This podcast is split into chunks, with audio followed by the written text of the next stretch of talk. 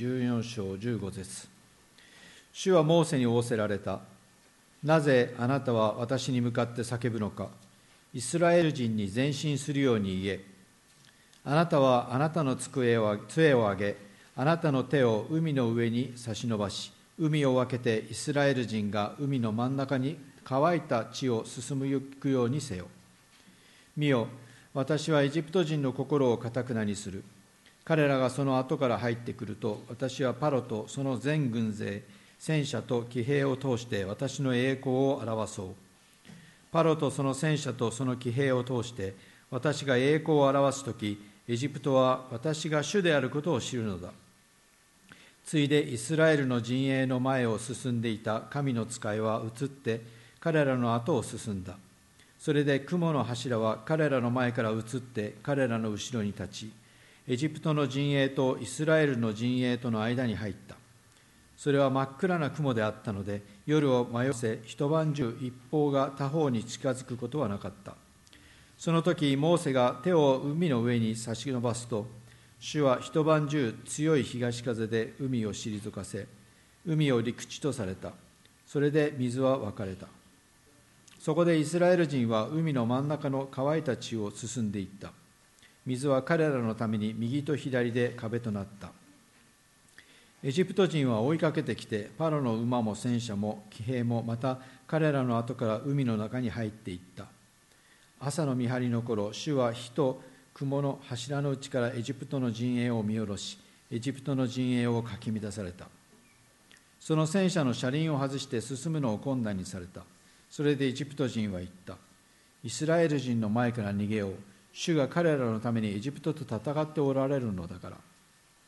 この時主はモーセに仰せられた。あなたの手を海の上に差し伸べ、水がエジプト人とその戦車、その騎兵の上に帰るようにせよ。モーセが手を海の上に差し伸べた時、夜明け前に海が元の状態に戻った。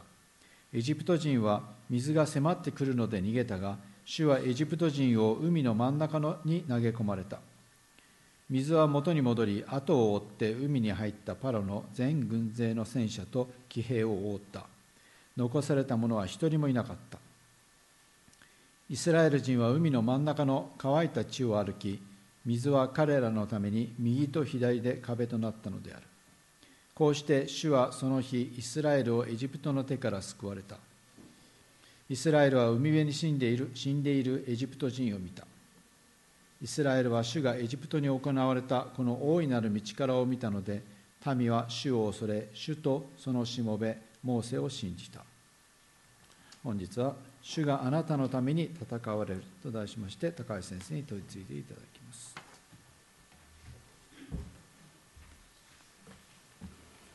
おはようございます。えっと今日はですね出エジプト記の実は12章43節からですね15章の21節までまとめてお話をしたいと思います。うちの教会はこのようにですねまとめてあのストーリーを早くするという形でメッセージをしております。私たちの身近なところでですね犠牲者の血が流されているっていう現実があるかもしれません。またそのようなことを思い起こすことがあるかもしれません。そんな時に人は不条理に対する怒りそれと同時に自分の人生を厳粛に受け止めるという思いになる。そんなことがないでしょうか。神様はイスラエルの救いのために流されたエジプト人の犠牲を忘れさせないようにしておられます。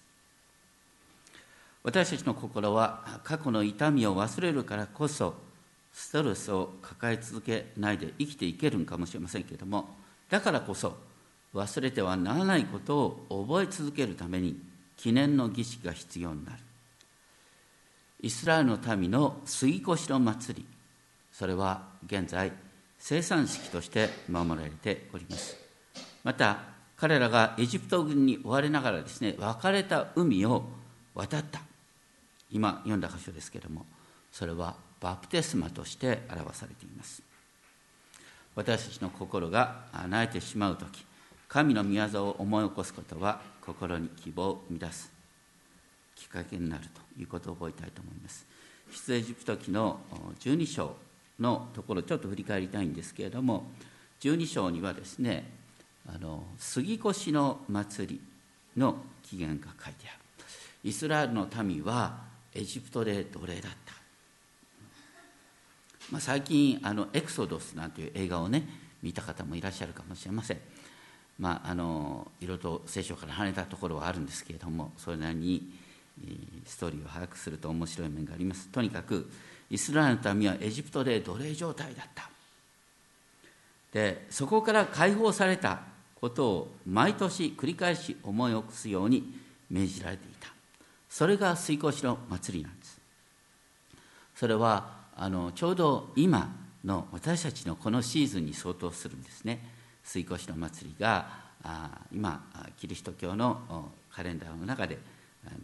あれになってこうイエス様の十字架を覚える日そしてイースターとつながっていくことになっていきます。12章初めでですねこの月を年の最初の月とせよ。そしてその時にですね父祖の家ごとに羊一頭を用意しなさい。でその月の14日の夕暮れにそれをほぐってその血を取って羊を食べる家々の日本の、ね、家の門中と鴨居にそれをつけなさい。夜その肉を食べる。これは主への吸い越しの生贄である。私がエジプトの地を打つ時あなた方に滅びの災いは起きない。この日はあなた方にとって記念すべき日となると書いてありますまた改めて12章の21節からのところを見るとですねあなた方の家族のために羊を吸い越しの生贄としてほふりなさい。ヒソプの一束を取って血を鴨居と日本の門中につけなさい。朝まで誰も家の戸口から外に出てはならない。主がエジプトを討つために行き巡り鴨居と日本の門中にある血をご覧になれば主はその戸口を過ぎ越され滅ぼす者があなたの家に入って撃つことがない。主はその戸口を過ぎ越されることによってあなたは滅びを免れるってことが書いてある。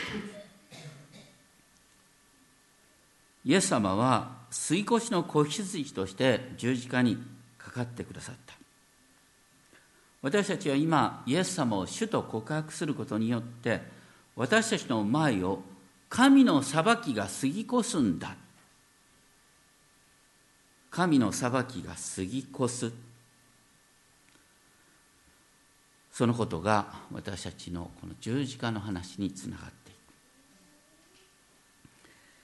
今すでにキリストの血によって義と認められた私たちが彼によって神の怒りから救われるのはなおさらのことですとパウロは語っていますしかも興味深いのは12章の43節からのところで杉越の生贄に関しては外国人は誰もこれを食べてはならないと記されている。まあ、これはちょうどねあの私たち教会で祝う生産式ですねいわゆる未信者の方は預かることができないって示されているのと同じです。そしてただですね奴隷は割礼を施せばこれを食べることができる。どうして奴隷が活礼を施せば食べることができるかというと奴隷は要するに家族の一員として見られたからということなんです。ただここで興味深いのは外国人が排除されているようでありながらですね12章48節を見るとですねイスラエルの真ん中に住んでいる外国人がですねいわゆる在留国人が割礼を受けたらいわゆるユダヤ人になるという儀式を受けたらこの国に生まれたものと同じになるという道が開かれている。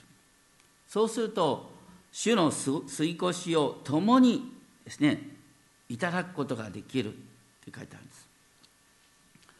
あの多くの人がですねどっかで誤解してるんですけれどもユダヤ人っていうのは民族血統主義であるまあ、確かにそういう面があるんですけれども厳密に言うとそうじゃないんですよね。えーと、みんなユダヤ人になることができるんですよ。この割礼を受ける。まあ男性だったんですけれども、まあ、そしてこうユダヤ人の立法をですね学ぶことによって誰でもユダヤ人になることができるんです。で私たちクリスチャンになる時にはですねこうそのユダヤ人になるというプロセスをすっ飛ばしてそのまま、ね、イエスにつくバプテスマによって私たちはアブラハムの子孫とされるんです。言ってることは同じなんです。当時はアブラハムの子孫とされるために割礼があった。現在は私たちアブラハムの子孫、ね、違法人がクリスチャンにあの神の民となるためにバプテスマがあるという形になっています。とにかく救いはすべてに広がっているんだ。ただね教会の生産式においてもそうですけれどもイエス様を信じるという決心なくして預かることはできない。それは当時のユダヤ人が割礼を受けずに預かることができないって言ってたのと同じことになります。そしてですね 彼らが覚えるべきことそれは13章5節を見るとですね、彼らは約束の父地父と蜜の流れる約束の地に導かれた時にですね13章9節主の教えがあなたの口にあるように。主の教えそれは主の救いの御業を語り継げるってことなんですね。主が力強い御手であなたをエジプトから連れ出されたことを思い起こすんだ。そしてそのことを思い起こす儀式としてですねあのいや手続きとして不思議なことが書いてあるそれが13章の12節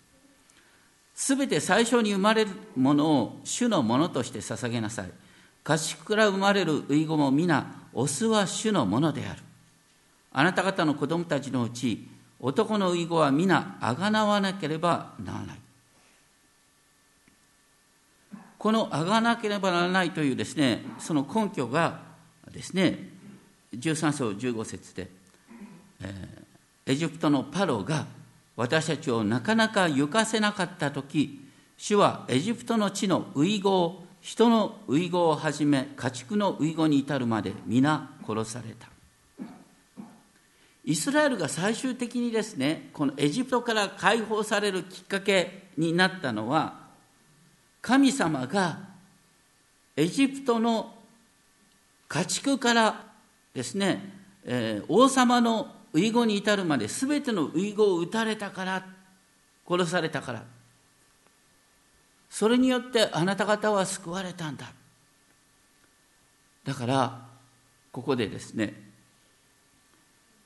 あなた方の救いの背後でエジプト人が犠牲になったっていうことを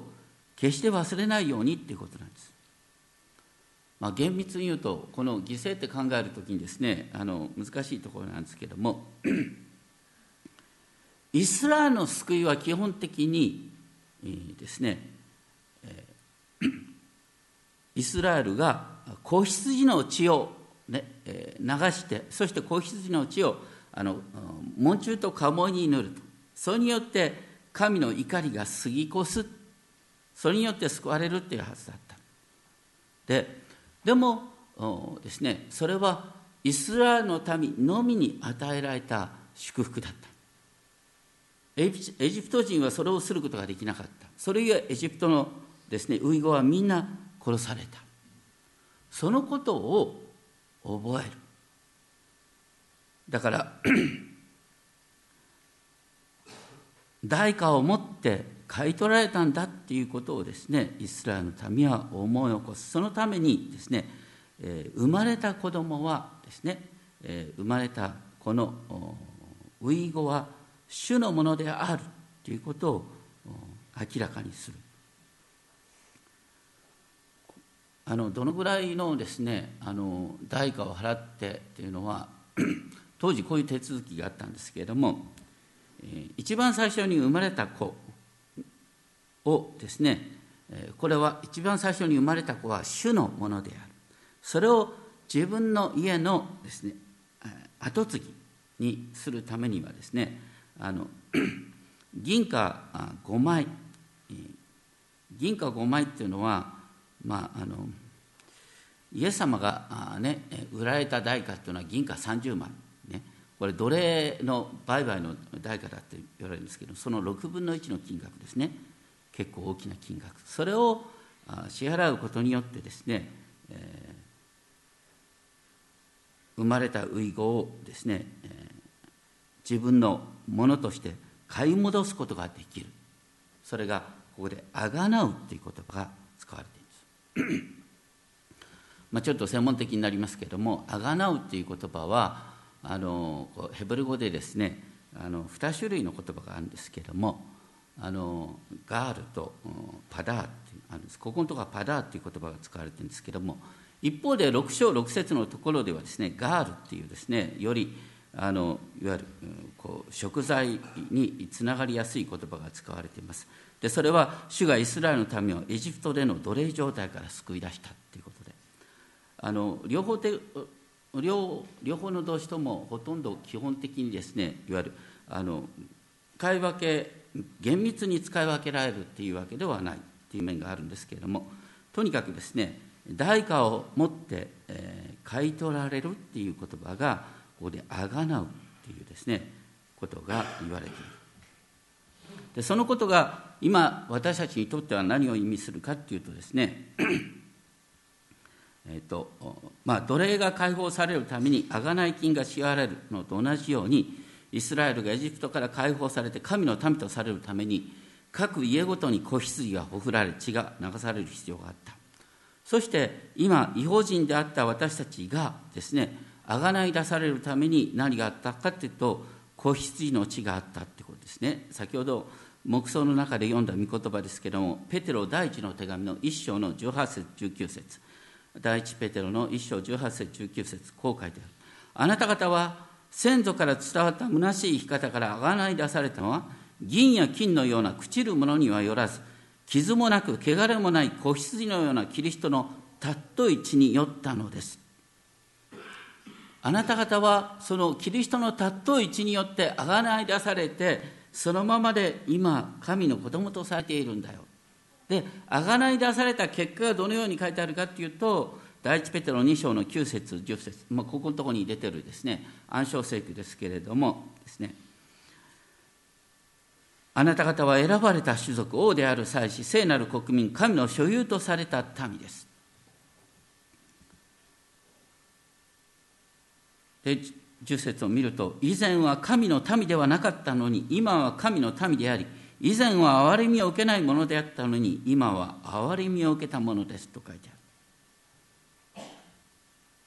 一方的に神様によって選ばれたんだ。選びっていうのはですねあの不公平に思うかもしれないけども選びっていうのは、まあ、ちょっと例えが悪いけどもねあの兵隊に選ばれるようなもんだよね。使命のために選ばれるんです。だからそこに使命が伴ってない時に選びっていうのは不公平になる。だからここのとこで選ばれた使命として、えー、何があるかっていうとちょうど今、ね、読んだ御言葉のその次に書いたんですけどもそれはあなた方を闇の中からご自分の驚くべき光の中に招いてくださった方の素晴らしい宮沢をあなた方が述べ伝えるためなのです。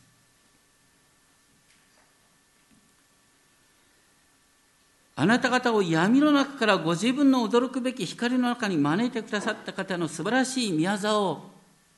分かち合うためなんだ。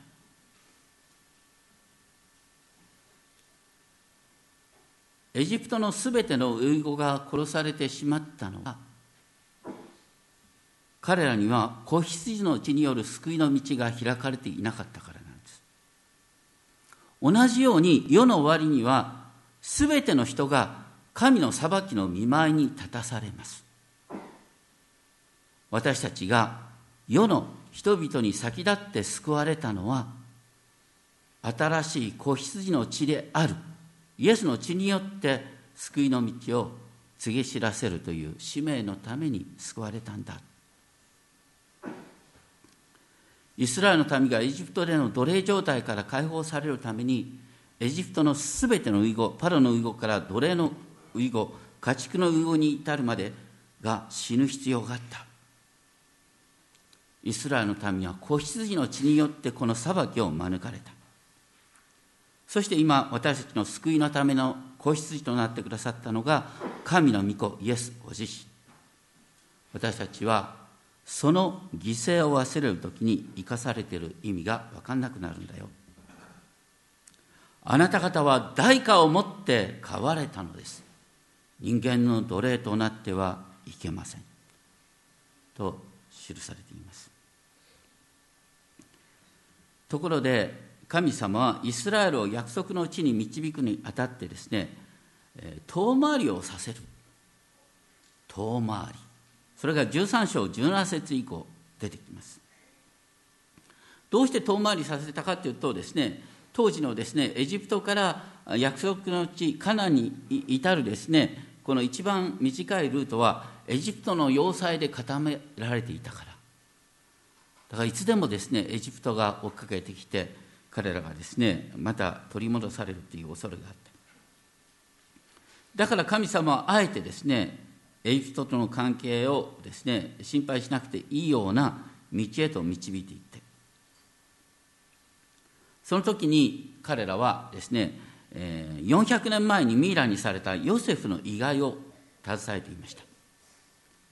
ヨセフをの遺骸を携えるということの中にですね神は必ずあなたを顧みてくださる。神は必ずあなたの苦しみを顧みてくださるというですね意味があった。そして彼らは実際このこれからわけのわかんないところにですね男だけで60万人の群れが歩いていくんです。どうやって彼らは約束の地にたどることがたどり着くことができるのか。そのことが13章21節。主は昼は途上の彼らを導くために雲の雲の柱の中に夜は彼らを照らすために火の柱の中にいて彼らの前を進まれた。あの昼は雲の柱夜は火の柱。雲の柱火の柱によって神様は私たちを導いてくださるんだ。でもね火の柱も雲の柱も見たことないんだけどって皆さんほとんどおっしゃるよね。今度現代における雲の柱火の柱ってのは何なのか。何だと思いますか？これは私たちのこの集まりなんです。このキリストの共同体クリスチャンの交わりが雲の柱火の柱なんです。そのことをですねパウロは堕落したコリントの教会に向かってこう言ってる第一コリントの3章16節17節ですけどもあなた方は神の神殿であり神の御霊があなた方に宿っていることを知らないのかもし誰かが神の神殿を壊すなら神がその人を滅ぼされる。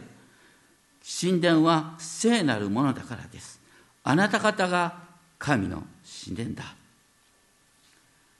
この私たちの交わり自体が神の神殿。神の神殿と神様の臨在の印なんです。神様が私たちの真ん中にいるんだ。私たちがこの教会の交わりを中心としてですねこの教会の交わりから職場に使わされる。教会の交わりから未信者の夫のいる家庭に使わされるとかさ。で中心はこの私たちの交わりなんだ。でその時に結果的にですね主が振り返ってみると雲の柱火の柱によって私の人生をも導いてくださったなっていうことが分かる。ところが不思議にですね主はこの時モーセにですねイスラエル人に引き返すように言えと言った。これはどういうことかというとまっすぐじゃなくてちょっと違う道をね14章2節ですけれども。で、えー、要するにエジプトの王パロはですねそれを見てイスラエルの民があの地で迷ってるって思った。そのように思わせるように遠回りさせた。そしてイスラエルの民はですねあの海辺のですね、えー、ところに宿営する。逃げ逃げ道のない海辺に宿営するっていうことになった。これも神様が雲の柱火の柱で絶対絶命の逃げようもないですね、えー、危ないところに導いちゃったってんです。でエジプト軍はですねそれを見てですね、えー、これは見たことか。あいつらをもう一度ね引き戻して奴隷としてこき使ってやろうと言ってですね、えー、攻めてきた。それを見てですねイスラエルの民はモーセに向かってまたぶたれた。14章11節12節、ね、モーセに向かって何と言ったかというとねエジプトには墓がないのであなたは私たちを連れてきてこの荒野に死なせるのか。墓がないのでっていうのはこれは皮肉なんだよね。エジプトってあのピラミッドで有名でしょ？ピラミッドってお墓なんだ。とにかくエジプトにはお墓がいっぱいあるそれなのに私たちをこうやって荒野で死なそうとしてんのか、え奴隷の方が良かったっていうふうに言ってるんです。それに対してモーセは彼に言った。14章13節今日これを覚えてください。恐れてはいけない。しっかり立って今日あなた方の民を行われる主の救いを見なさい。主があなた方のために戦われる。主があなた方のために戦われる。あなた方は黙っていなければならない。そして主はモーセに不思議なことをおっしゃった。イスラエル人に前進するように言え。あなたはあなたの杖を上げあなたの手を海の上に差し伸ばし海を分けてイスラエル人が海の真ん中の河合たちを進みゆくようにせよ。見よ私はエジプト人の心をかたくなにする。エジプト人はかたくなになった心でもうユダヤ人をイスラエルの民を引き戻してやるていうですね憎しみに駆られた心で自分から海の中に進んでいくってことになる。それにしても興味深いのはですねイスラエルの側にある戦いの道具は何だったか、まあ、今回の映画の「エクソドス」ではですねモーセが剣を持っていることになってるんですがあれはとんでもないことであって、えー、モーセが持ってたのはねあの杖だけなんですよ。イスラエルの民は何の武具も、ね、武器も持っていなかった。主が戦ってくださったからなんです。モーセは杖一本で杖を引き上げてそしてこう手を伸ばすと海がですね分かれてっていうですね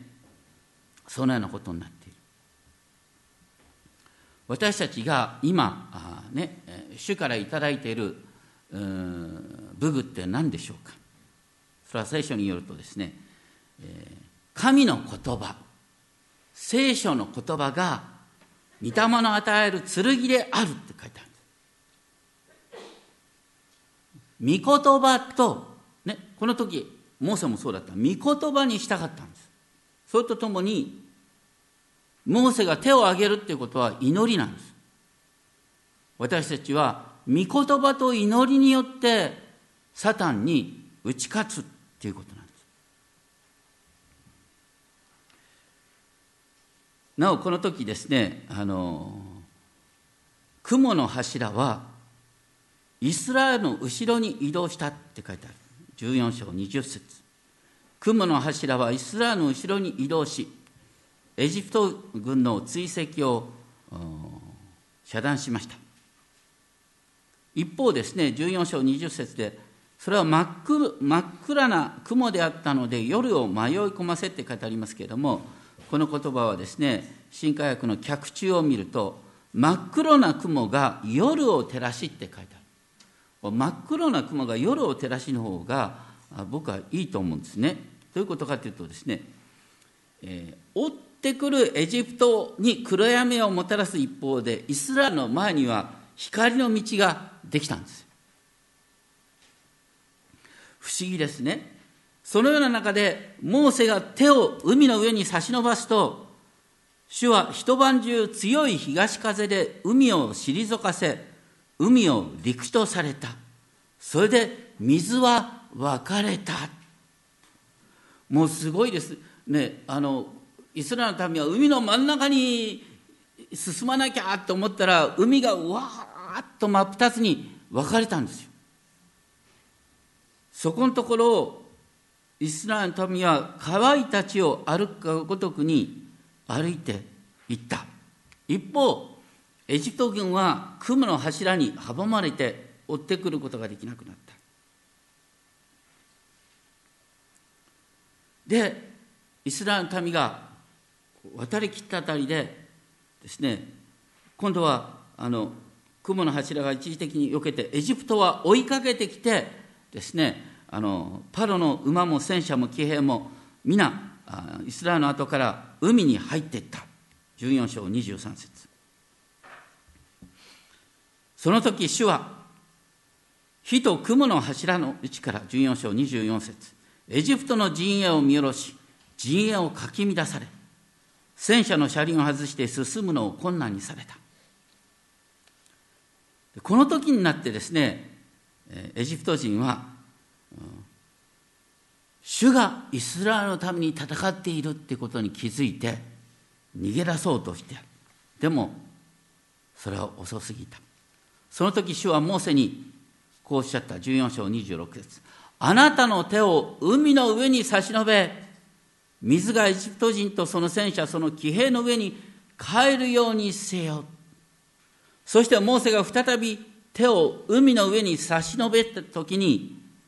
夜明け前に海が元の状態に戻った。主はエジプト人を海の真ん中に投げ込まれた。水は元に戻り後を追って海に入ったパロの全軍勢と戦車と騎兵を覆った。残された者は一人もいなかった。悲惨なことが書いてあります。そしてこれのことを要約するように14章29節から31節でこう書いてある。イスラエル人は海の真ん中の乾いた地を歩き水は水は彼らのために右と左で壁になったのである。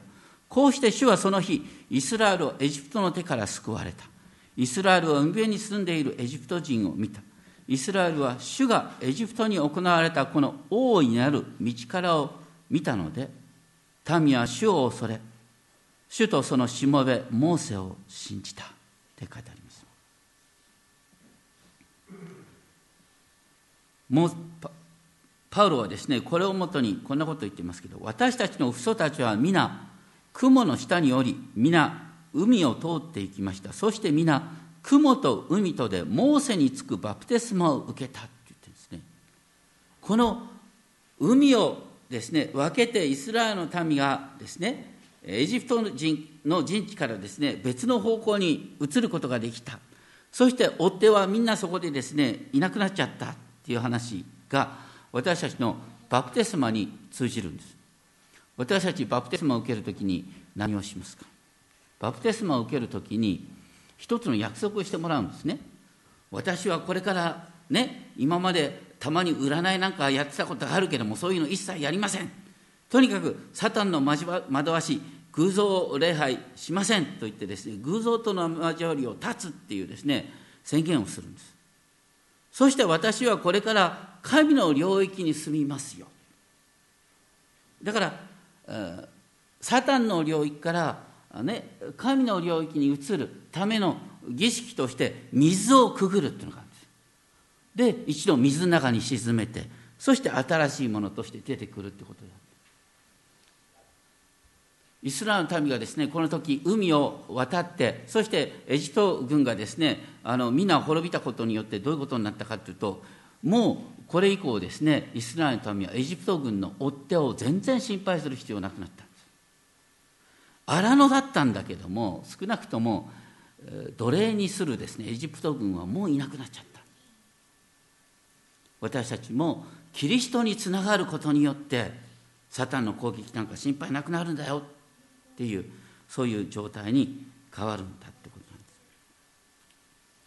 でそれにしてもですねこの後15章にですねそのこのことを歌ってるんですけども主に向かって私は歌おう。主は輝くしも勝利を収められ馬と乗り手と海の中に投げ込まれたから。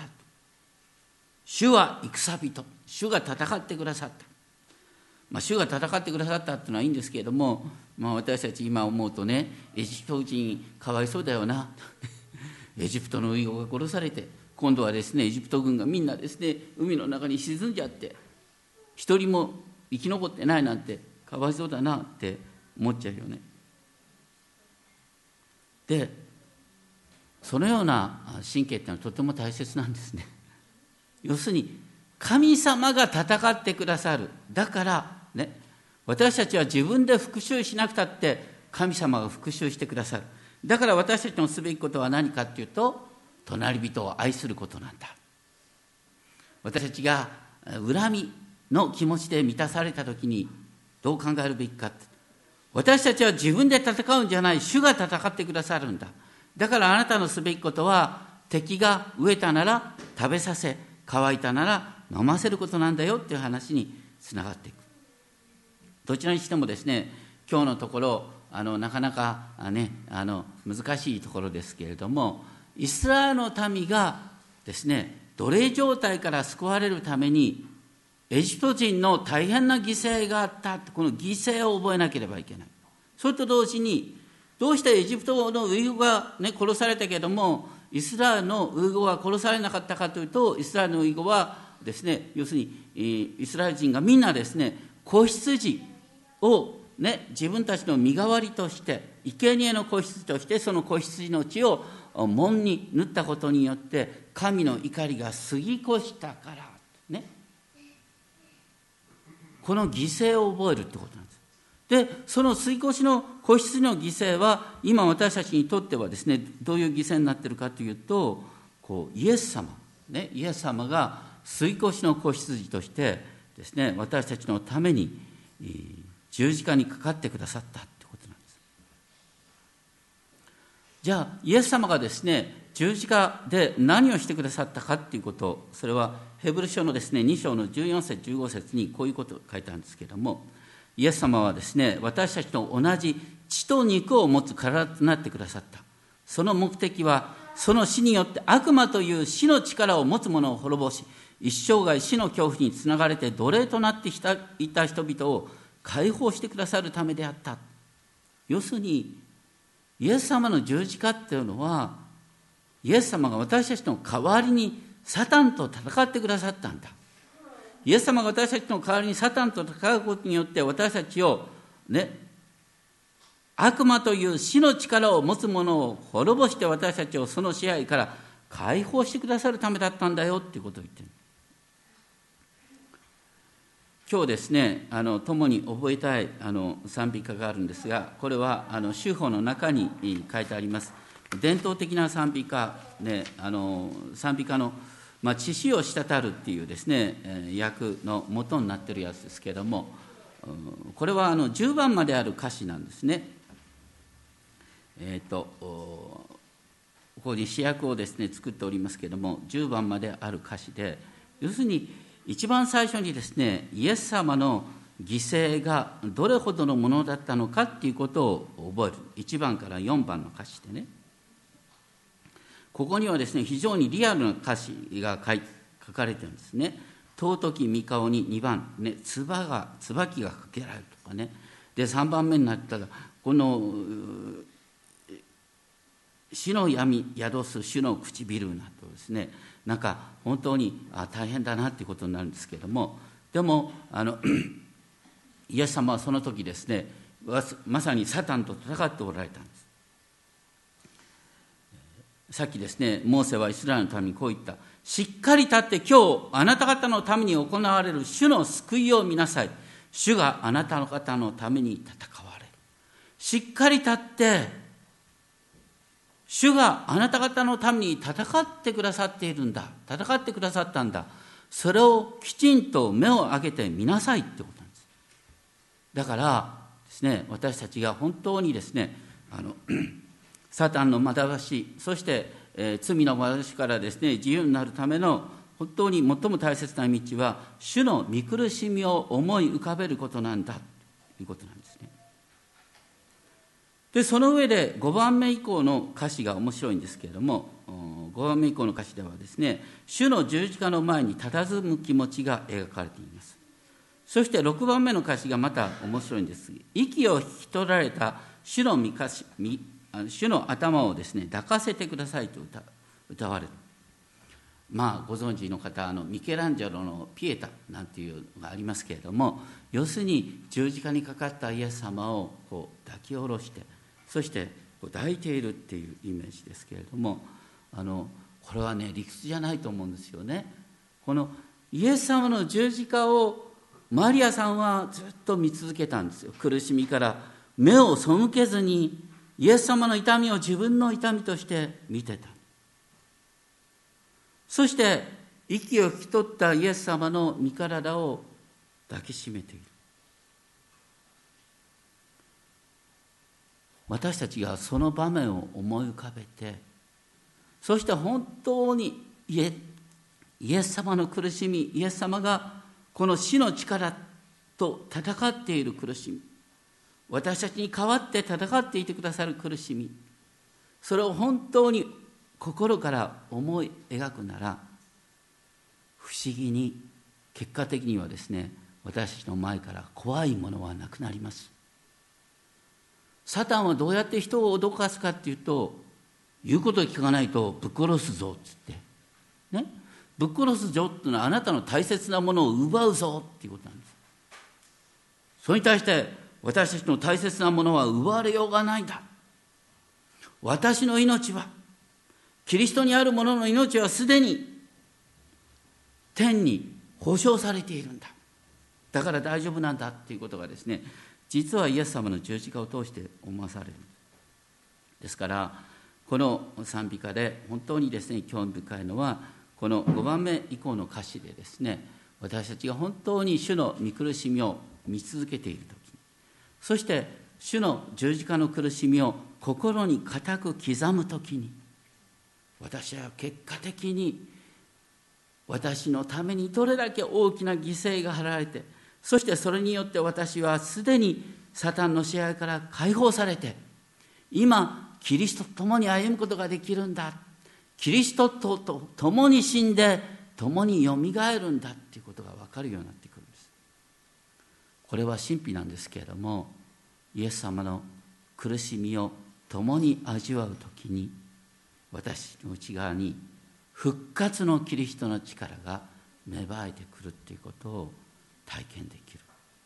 これは理屈ではありません。本当にイエス様の十字架の場面を心から黙想する。私たちの救いのために支払われた犠牲の大きさを黙想する。そこから実は救いが本当に私たちの心深くですね根付いてくるというプロセスがあるんだと思います。お祈りをしましょう。天皇お父様イスラエルの民は多くのエジプト人の犠牲のもとに救い出されました。そしてイスラエルの民が神の滅びの手から免れるために子羊の血を家の門に塗りました。私たちもイエス様を信じることによって確かに私たちの内側に非常に醜い罪汚れがありますけれどもイエス様の十字架の陰に隠れることによってすでに私たちが神の怒りから救い出されこのままでもう罪の裁きを恐れる必要がない状態にされている。そのことを覚え感謝します。どうかそのことを改めて主の十字架を思い描くことを通して思い起こさせてください。イエス様の皆によってお祈りします。アメン。